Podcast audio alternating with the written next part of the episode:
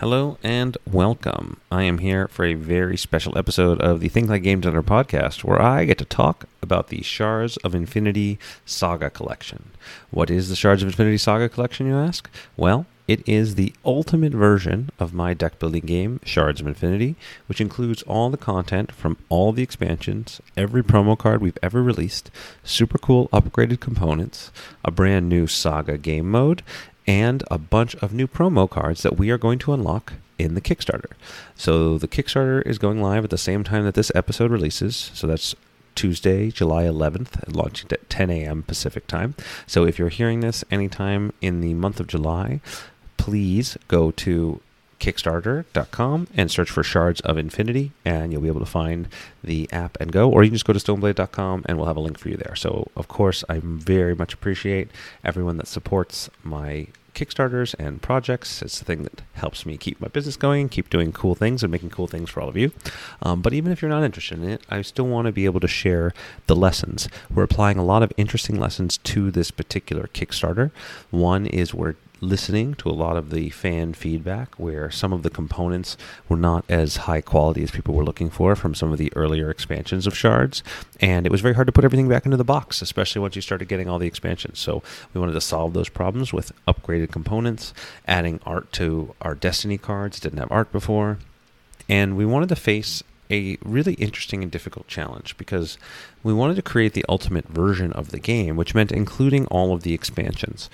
But what that means is we now have all of the rules and all of the components that are being presented at once. Now, if you're a fan of Shards of Infinity and you've played it all the way along, then this is going to be an easy upgrade for you.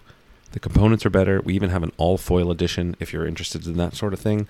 So it's a great upgrade. But if you're new to the game, one of the things that we focus on when we're designing expansions at Stoneblade Entertainment is introducing little bits of new information at a time. The base version of the game, Shards of Infinity, is just like every other one we make, is as stripped down as we can make it to make the core tension the most important part of the game, which is a deck building game, which uses an innovative mastery mechanic, which is sort of like your personal leveling up, to make the cards transform and get better. And this is kind of the main innovation of Shards of Infinity, so that instead of just paying to buy cards, you can choose to pay to increase your mastery level, and then cards get more powerful, including the Infinity Shard that starts in your starting deck.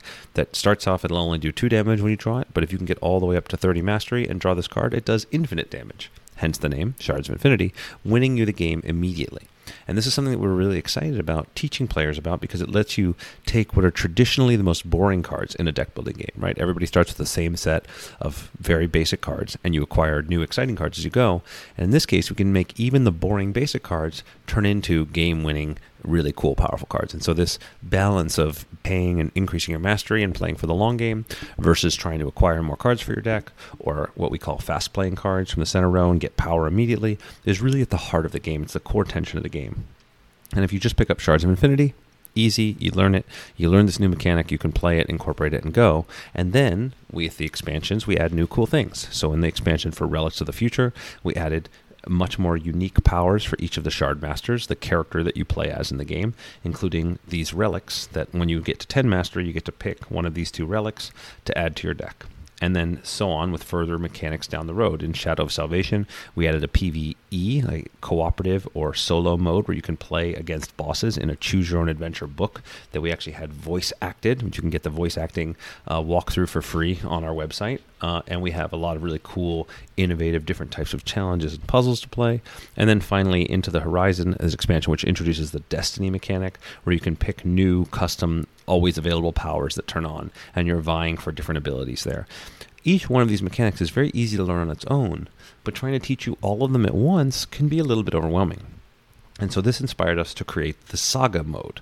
And what the Saga mode is is sort of a almost legacy light edition. If you want to learn more about legacy games, we talk about it plenty in other episodes of the podcast. But the idea is that you start with just the basic version of the game, and then as you achieve certain things, like for example, killing players with the Infinity Shard or creating victories, you mark with stickers on the progress chart, and then you slowly unlock new content. And you can actually tell the story of Shards of Infinity, which is a story we're really proud of and we've invested a lot of time and energy to as you play through the game unlocking the new expansions, unlocking the new content becomes part of the play. And so for new players, they can go through this experience and learn things bit by bit. And even for experienced players, this can be a really fun mode because it starts to introduce some different trade offs and different play modes, and you can actually track which of your characters, which of the main shard masters that you're playing as is winning, which of the players are winning, and evolve the game as you go along. So we're really proud of this new game mode. And of course, you don't have to play that at all. You can play the traditional way, you can throw everything out together, you can play the cooperative mode. We've also added a sixth shard master. In the original game, there were only four, and we introduced one more um, in Shadow of Salvation. And so now there's six, so you can play up to six players, which also expands the content. And so, really, whenever you're working on expansions, whenever you're working on new things, you always have to answer the question what's new and exciting about this product, and how does it stay true to the core of what the experience was? And we feel that the Shards of Infinity Saga collection creates this definitive mode. Now, there's a couple of other things we're doing with this Kickstarter, and I want to talk about the principles of Kickstarters because it's not an easy track, right? We've, as a company, we've raised close to $2 million or so on Kickstarter, and each project is unique. And one of the things we're trying to do, one of the most important things is to have clarity on your page. And so we've reduced the number of tiers. You basically can choose to back where you just want to get access to the pledge manager and not make a decision. You can back it to get the game, which is all one one SKU, everything in it. You can get it with the all foil version if you're into the fancy stuff, and if you want, you can get extra sleeves to protect your cards and a cool Neoprene playmat, and that's it.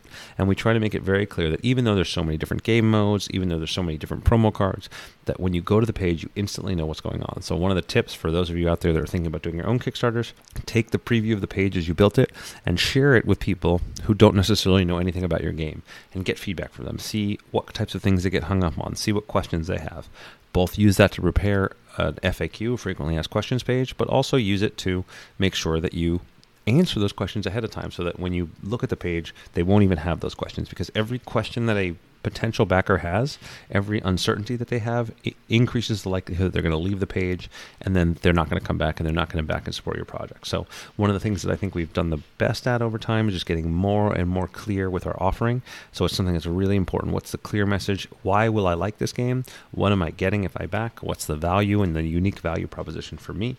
And then finally, you know, be able to answer the question of why go to Kickstarter, right? We could have launched this game normally without having to go to Kickstarter.